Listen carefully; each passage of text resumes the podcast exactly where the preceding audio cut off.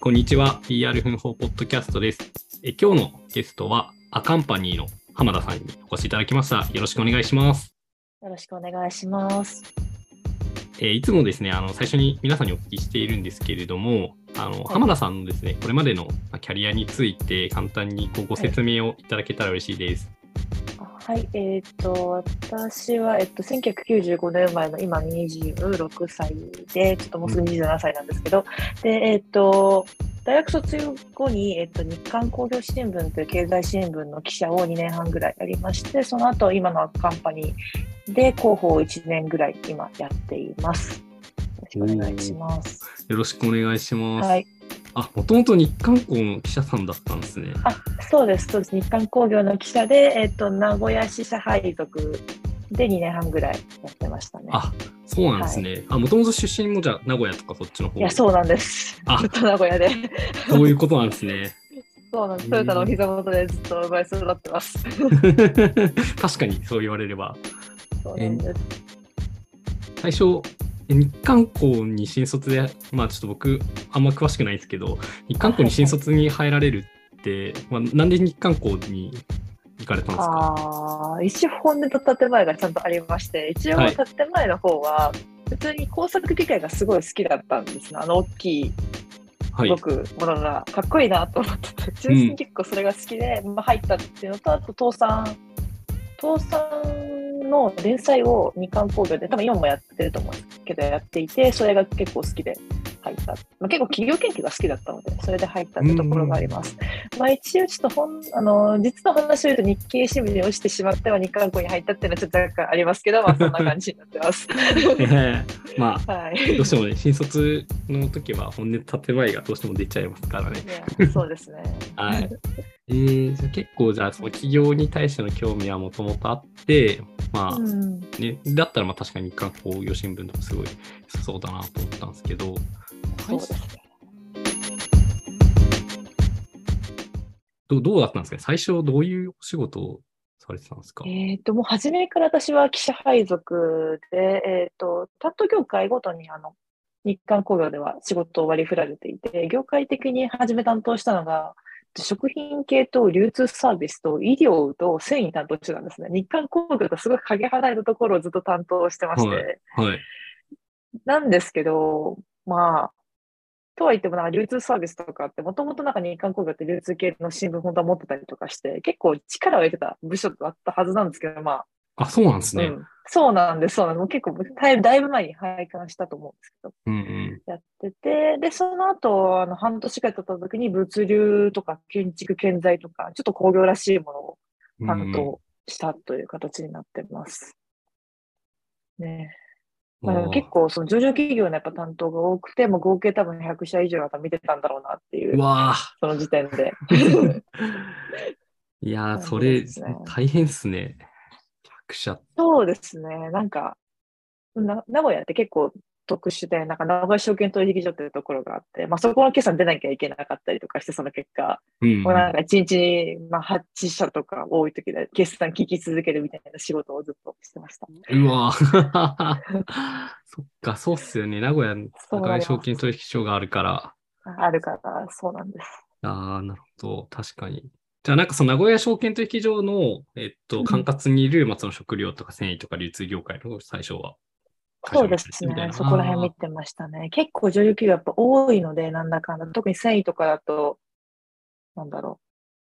う。って言って上場企業すぐ出てこなかった。 すいません。えっと、豊島さんは上場企業して、上場じゃないんですけど、まあなんかそこは結構大きな繊維メーカーが昔から名古屋多かったりとか、繊維が意外と大きかったりとか、流通サービスとか食品とかでも、外食でココイチとか、まあ、一番屋ですね。はいと。か、あとブロンコビリーとか、ここらああ、辺も全般担当になったので。結結構わちゃわちゃと担当してました。いや、それ結構確かに大変っすね。なんか、そうですね。普通に興味本位で聞きたいんですけど、あの、幅広いこう業界をみ記者さんって見られていると思うんですけうどん、はい。こうなんかどのようにこう勉強されたりとか、あー取材対象を決めて、こう、お話聞いたりしてるんですか、いや、まあ、とりあえず、あの、やる気のある広報さんにとりあえず重なられていく感じが結構多かったんですけど、 私の場合は。おやっぱりあの大きい企業さんだと候補何人もいて、まあ、結構勉強会させてくださしますみたいな感じで、ぐいって来られるんで、基本。うん。でもそのままなんか勉強させられる側させられて、なんか、まあ、勉強するから書けるようになるじゃないですか。で、まはあ書いていくみたいなうん感じですね。でも私の場合はなんかそういうのあんまり好きではなくて、まあそっちももちろん、ああの、勉強会があったらもちろん参加してたんですけど、なんか繊維とかってやっぱり中小の会社もすごい多いので、もうそこは自分から勉強しに行って書いてたっていう形になります。あ結構じゃあ自分でこう気になった企業さんにこうどんどん行ってたみたいな感じ。ああ、そうです、そうです。なんかそっちの方が多分楽しいと思いますけどね、私からすると。うんうんうんうんうんって感じですね。本当になんか興味を持って深掘りしての繰り返しって感じですねあー。勉強は基本。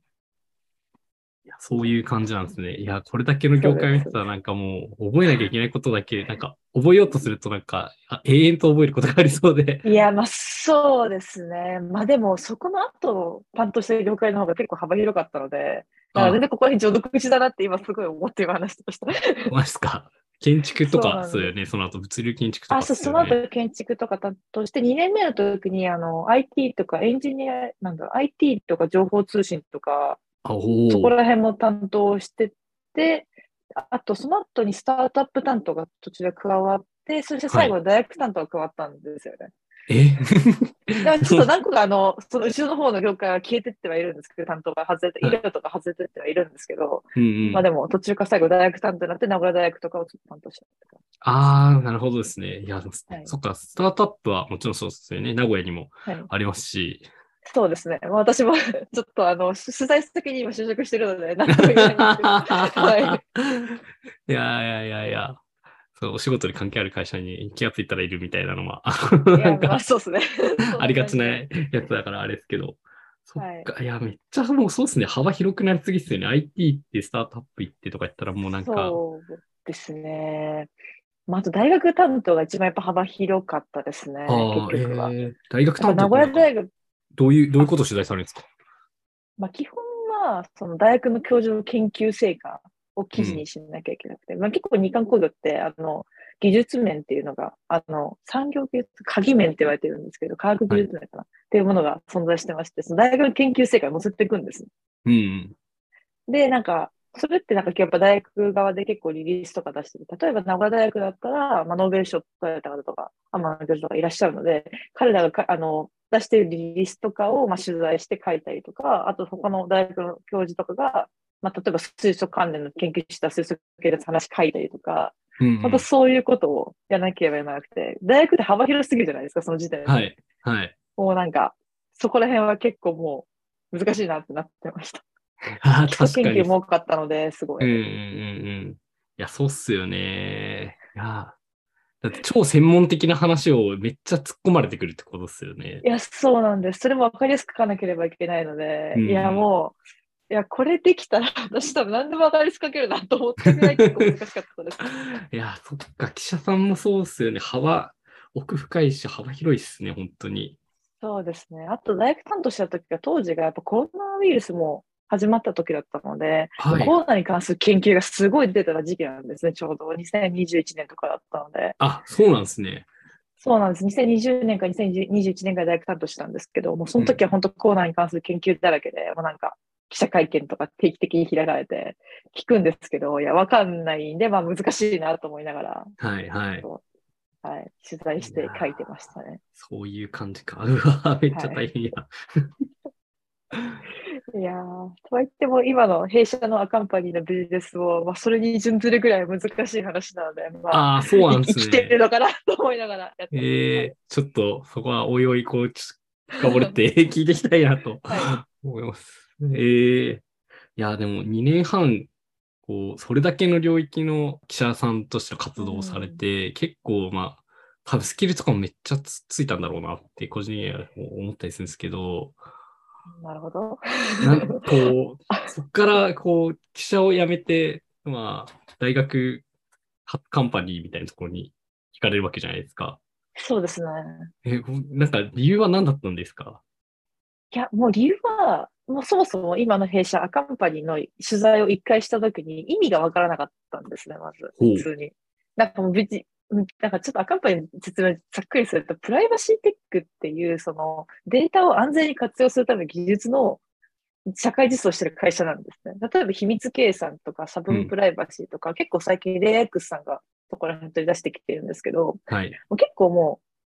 う、ずっと研究ベースであったものを実装化しようっていう会社で、まあ、ディープテック系の会社なんですけど、はい。なんですよ。で、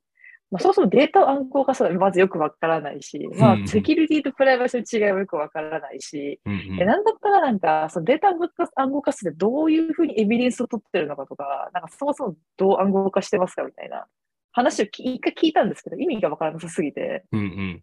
で、もう一応記事化もしたんですよ、その当時に頑張って。うん。はでもい。やっぱわかんない。腑に落ちなかったの、自分の中でずっと。で、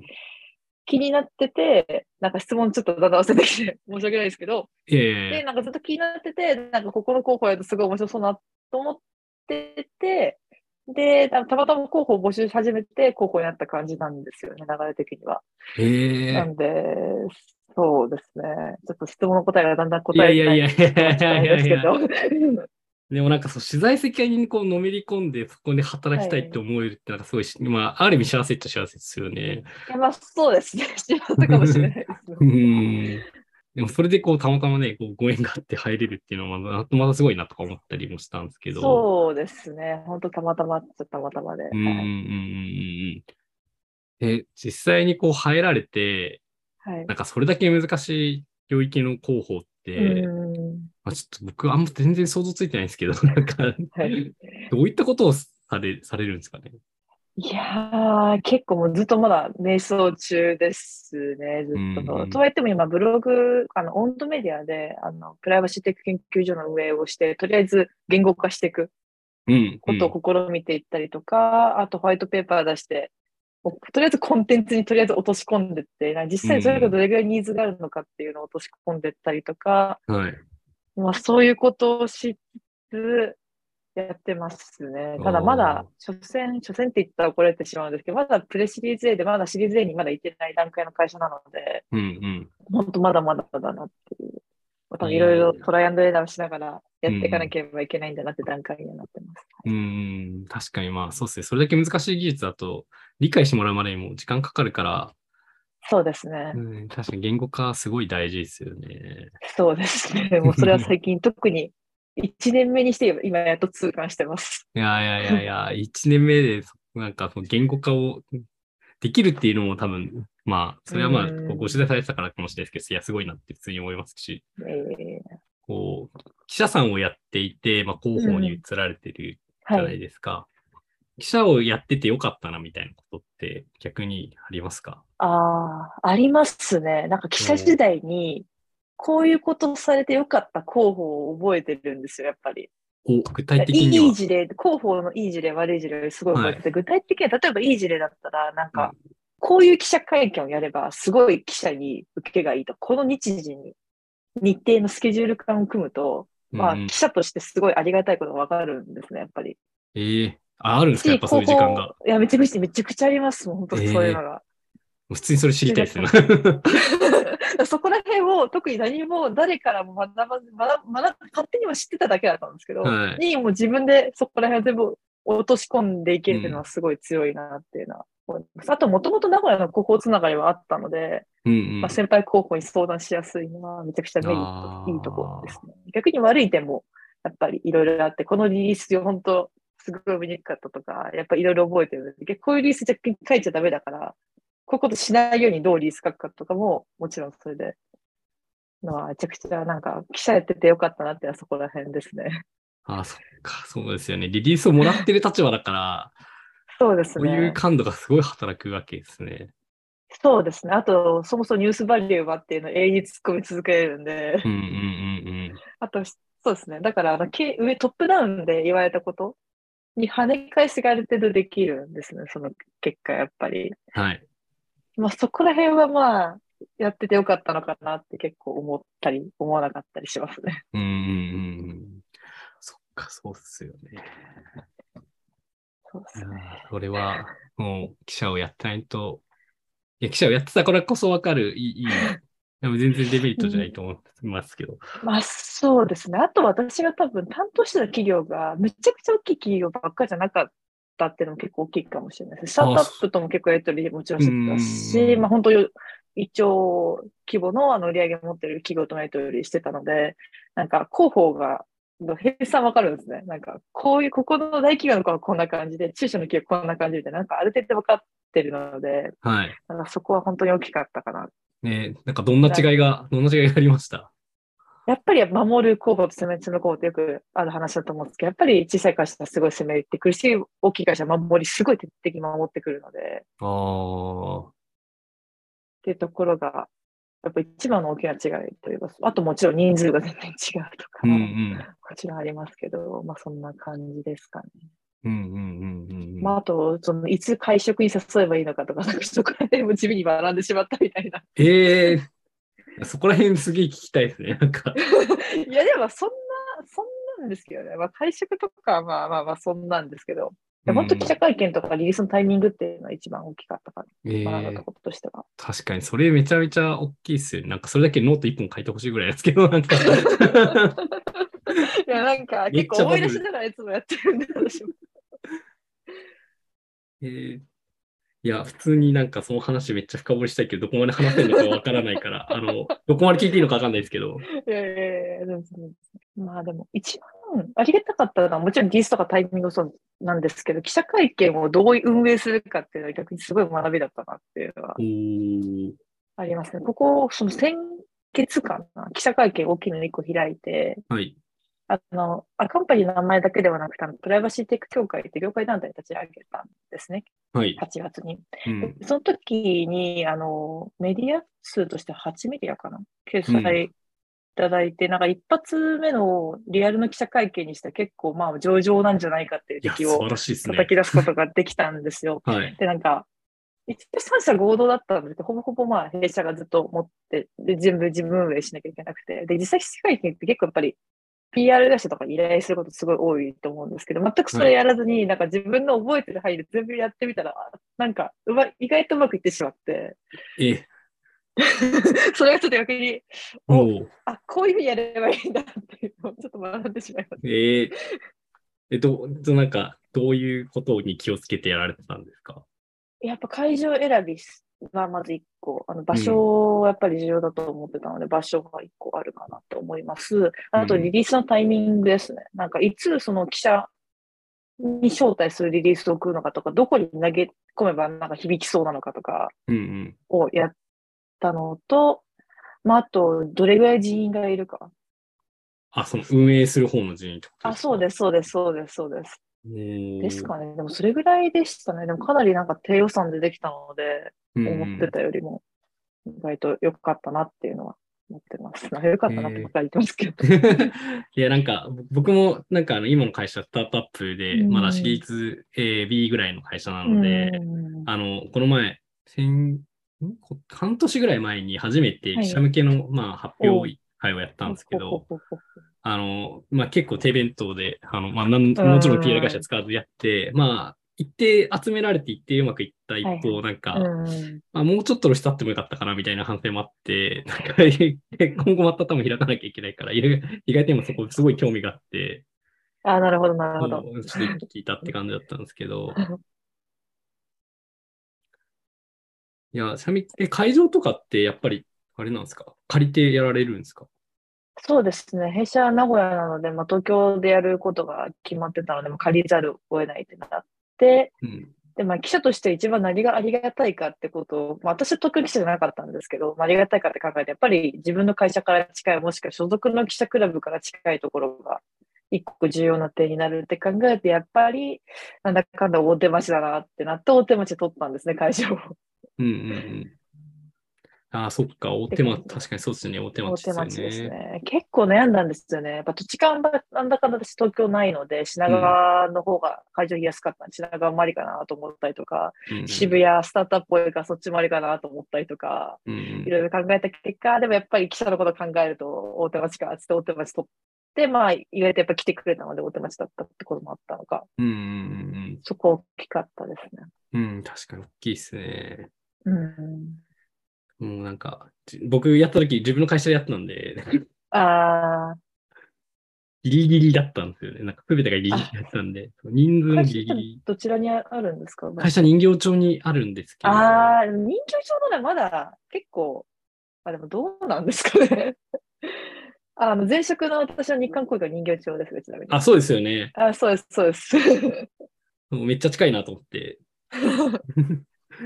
なんですけど、そう、あの、記者発表した時は、うん本当オフィスのロビーがうち多分、マックス20ぐらいなんですよ。はいはいはい、はい。本当マックス来ちゃって、パンパンで、ああ、ああ、そう それは、そうですね。 ちょっと多分もう次はこれ無理だなと思ったんで、なんかどこら辺がいるかなと思って。そうですまあでもなんか意外と会場はなんか、うん、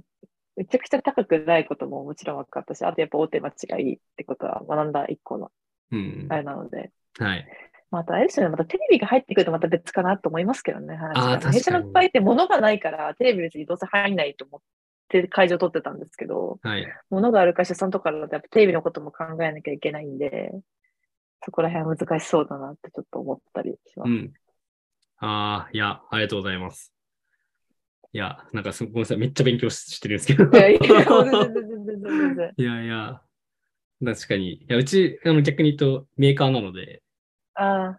前回はテレビが来なかったからよかったものの、多分テレビ意識が来たらあーもうアウトだなっていう感じだったんーで。結構大変ですね、テレビ来ると。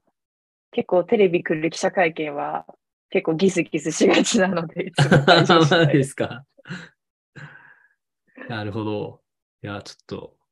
いい、いい示唆をいただきました。いいやいやいやいやいや、もうちょっと私はたたた2年半しかやってやってないんで、私はやいやいやいいや。やいやいやいや。もう経験があるとないと全然違うと思うんで。いいやーなるほど。はやちょっとなんか、もう、まだ、ちょっともうちょっと聞きたいんですけど。あのい。ごめんなさい、めっちゃ、さっきのやつめっちゃメモってあいて。あの、おうなんか次、あの、なんかリリースのタイミング大事だって言ってたら、はあい。とあ、そうですね。うん。これってなんかタイミングって、なんかどのタイミングがベストみたいなのって、あベストなタイミングっていうよりも、逆に出すとアウトなタイミングが分かってるだけなんです、私からすると。あれアウトのタイミングってあるんですね。まあ、ちょっとその担当の記者にももちろんよるんですけど、はいもう基本なんか経済誌の記者ってなんかスタートアップ以外を持ってたりとか、やっぱ上場企業を持ってる会社さんがやっぱ多いんですね、一緒に見てることが。ってなると、上場企業の決算って、まあ多分お分かりの通りに、はい。あの3月締めで、そこからあの5月か、4月のゴールデンウィークらへんから、うんあの記者会見を始めて、で、6月の株主総会まで、ちょっとあの、この期間があるんですけど、この期間にニュース出したところで、相手してくれないんですね、多分、スタートアップとかだとう。んで、そこのやっぱダメ、出しちゃダメだなと思ってる期間が一個大きくあります。あともはうい第二四半期のところですね。うんちょうど11月ぐらい。もうそこも出しても、まあちょっと反応は多分してくれないだろうなっていうのがうんうんうん。あると、その他だとやっぱ選挙期間。ああ、そうっすよね。確かに。はい。まあちょっと大手新聞さんとか、まあほぼほぼ限定になっちゃいますけど、まあ、うんまあ、そこら辺で選挙改ざされてるから、多分ほとんど相手はしてくれないだろうなってういんう。うっんてなると、他どこが空いてますかってなった時に、まあ、夏休みのあの空白の期間とか、はい。まあ、あと、まあ、ちょっと今の時期はちょっとなんか、なかなかどうとも言えない期間なんですけど、結う構。んとか、まあ、あと年末の前、ただ年末も結構難しくて、うんちょうどその社長の挨拶とか、上場勤務者結構挨拶前にしたりとかするので、はまあ意外い。といなかったりとかしたりとか、あと、まうあ、んちょうどあの時期って、その、人事を抜くってよくあるんですけど、うん例うえんば大企業とか、まあ、特に日経さんとか日韓工業とかもそうだったんですけど、その社長の人事抜きたいんですね、皆さん。はい。で、ちょっとわちゃわちゃわちゃわちゃしてたりとかして、意外と忙しかったりするんで、うんうん。まあ、そこら辺の時期を抜く、抜いたら、その他の時期は意外と当て、当てれる時期だなっていうのを個人的には思ってますが、最近の様子見てると、なんかそうも言えないなってちょっと今思ってて、お。はい。ここ2週間ぐらい、すごいスタートアップの資金調達多いじゃないですか多。いですね。やったら発表が多いので、なんか、難 しいなって言いました。ああ。そうっすね。スタートアップの資金調達のタイミングすごい難しいっすよね。なんかちょっと、ここまで被っちゃうと、結構、インパクトが薄れるだろうな。特に本当今週、あ今週と先週か、はまあい。結構16号も何個か発表あったので、そうですよね。なかなか厳しそうだなと思いながら。いやー、そうっすよね。なんか、スタートアップ資金調達ニュースかぶりまくってる問題は結構、 なんかあ あの、りますね。はい。逆になんか8月末とか全然なかったですけどね。ああ、確かにそうですね。言われてみればう。んみんな、まああ担ったんで々なのかな、9月。ちょっとこのカレンダーは自分のカレンダーを見直さなきゃいけないなと思ったし、ちょっと難しいなっていうのはちょっと自分の中ではあっていやー、そうですね。確かうに。んいやーいや、すごい、なんかそれはでも経済誌とかでちゃんとお仕事をされてはたいからこそ分か る感覚だなと思って、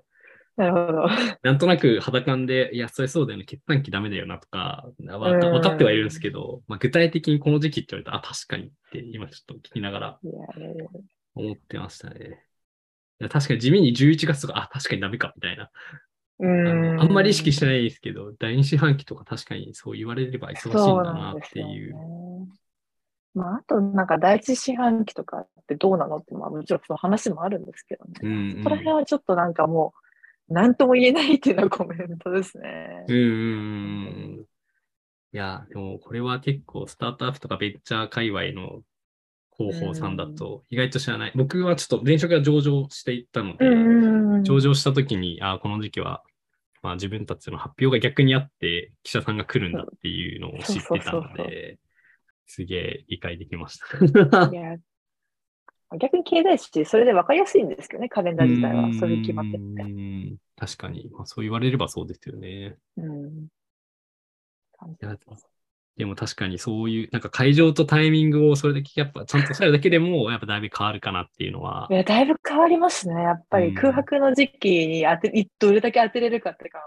うんありますからね、スタートアップは。うん。私最近はすごい思っってます。 て。じゃあなんかそのリリースとかもやっぱそういうところにこう当て当てに行くみたいな感じ。そうですね、もうなんか、上のプロダクト開発が3月出したいとか言ってても、ちょっと前とか後ろとか行ったりとかうで、んまあちょっとコントロールするようにしてますね、それうで。ん。い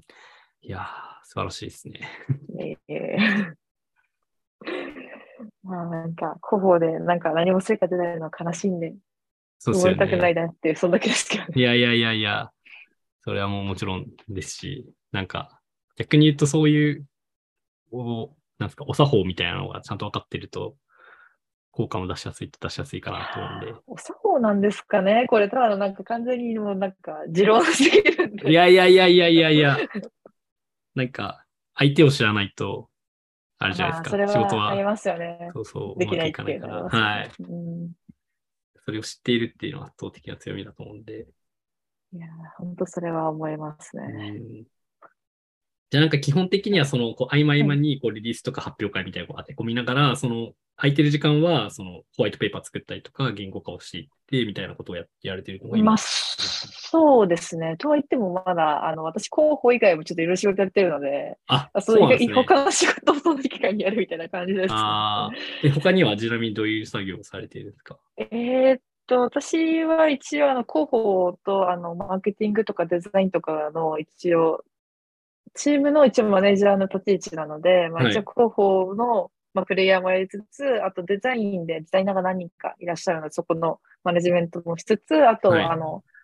さっきの温度メディアの編集もやってるので、それもしつつ、はい。あと、あの、マーケティングもちょっとかじんなきゃいけない。イベント運営とか、なんはか、そこら辺も全般やってるって感じで。うわーなんか、その時期を意外といて、どれ集中してやるかみたいな今感じになってます。 やばい、幅広すぎて。そうだ、ちょっと危なすぎて、そろそろ良くないなって今なってまうす。ーん、いや、すごいな。えー、あ確かに。え、そのマネジメントはもう自分で自己マネジメントしていくみたいな感じですよね。だっあ、てそうですね。もう完全にそうなってますね。まだ社員が本当に30、なんか正社員だけだったら20人ちょいなんですけど、うん。全部でも40いるかいないかぐらいなので、まだ。はい。で、ほとんどエンジニアの組織なので、おお。 そうっすよね。まあ、ディープテックとかあったそらう で。すディープテックなんで、そうなはい。いやー、ゲーわ。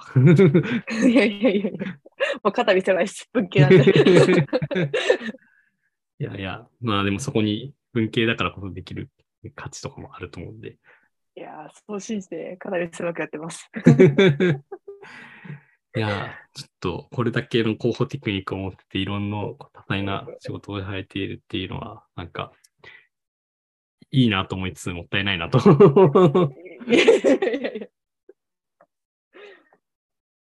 ちなみになんか今後はこう、アカンパニーではい。どういどういうことをやっていきたいとか、自分自身はこういうあー人間になっていきたいみたいなのってあったりするんですかこういう人間になりたいっていう理想像がちょっとまだつかめ、あんまつかめてないんですけど、うん。やっぱりあの会社的にはなんかロビングとか法改正とか頑張ってやりつつ、その技術を実装化していく会社なので、まあ、そこら辺になんかあんまり前例がないので、特にこういった技術では、まあ、その前例作っていきたいなっていう感じです。おーだから本当にやりたいのは、なんか本当にメディア一般の広報とロビングちょっと噛んだぐらいを本当に一番突き進んでやりたいっていう感うじ。ーん。い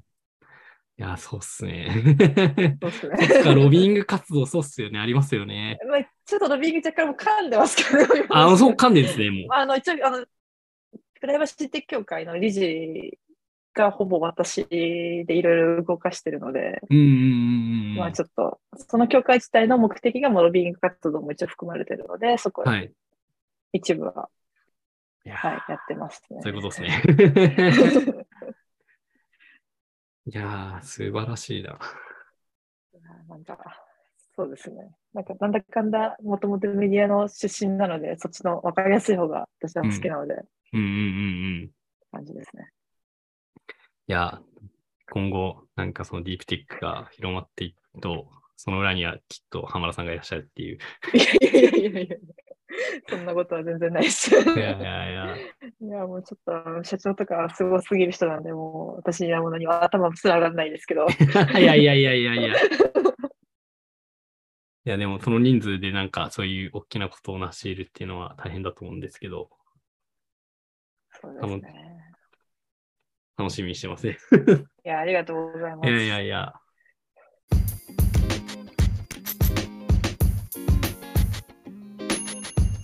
そしたらなんか最後に、あの、はいこれ今回あの A チームの安藤さんにご紹介いただいておしあのお話いただいてるんですけど、はい浜田さんにもこうどなたかをご紹介いただきたいなと思いやってそうおりますして。思ってまして、あの、ちょっとまた名古屋つながりでめちゃくちゃ恐縮なんいでやすけど、いやいやいや、いいっすよ。あの、扉システムズの岩渕さん紹介しようかなと思ったので、はい。ですが、どうでしょうかあ、いや、ぜひぜひ、あのいい、ですかちょっとまだ許可取りしてない。お断りすることはないな。あの、本人に断られるのがあそうなんで、すあの、以外は全然ウェルカムなので、あはい。承知です。扉システムなんか聞いたことあるあの、な。はい、最近入ってたんで、はい。スラックに。あ、最近入られたんですね。最近かななんかう、んう最ん。近見ましたね。最近見てたんで、ちょっと後で声かけようかなと思って。ちょっと私、なんか、私がなんか、まあ、なぜ記者からスタートアップにっていうのが多分一個話であって、はいもともと私がなあの大学生時代も名古屋にいたんですけど、その時にスタートアップでインターンしてたんですね。あその時そうなんでのすつかながりなんですよ、この方が。へえそうなんです、そうなんです。そういうことだったんですね。そうです、そうです。なんか、結構名古屋のスタートアップって、やっぱりなんだかんだ名古屋って閉鎖的な空間なので、まあ、はいそこ、よそ者ってなかなか受け付けてくれないんですけど、あ、そうなんでますあ、そか。この、私はのい昔働いてたスタートアップの社長つながりで結構いろいろ紹介してもらって取材開拓してた経緯が昔あって、まあ、はいそこの社長の一緒に働いてた方が矢口 さんでって感じです。ええー、うわあ、すご い。なんかせ、狭い、まあ確かに狭い社会ですけど。 狭いんです。名古屋狭いんです。うーんいやー、すごいつながりだ。すごい、名古屋、名古屋、名古屋、名古屋みたいな感じです ね。いやーそうですね。でも、ナンバー多分ちょっとネタ切れ、多分そうそうし始めて。あマジっすか岩渕さんが紹介するとか難しいかもしれないですけど。いやいや、はい。あの、全然、どなたでもウェルカムなので、承知です。ちょっと後でお声だけしてきます、ねあ小林さんありがとうございます。ははーい楽しみにしてます。じゃあ、以上で、あの、収録終わりにします。今日はありがとうございました。ありがとありがとうございましたうご。ざいます。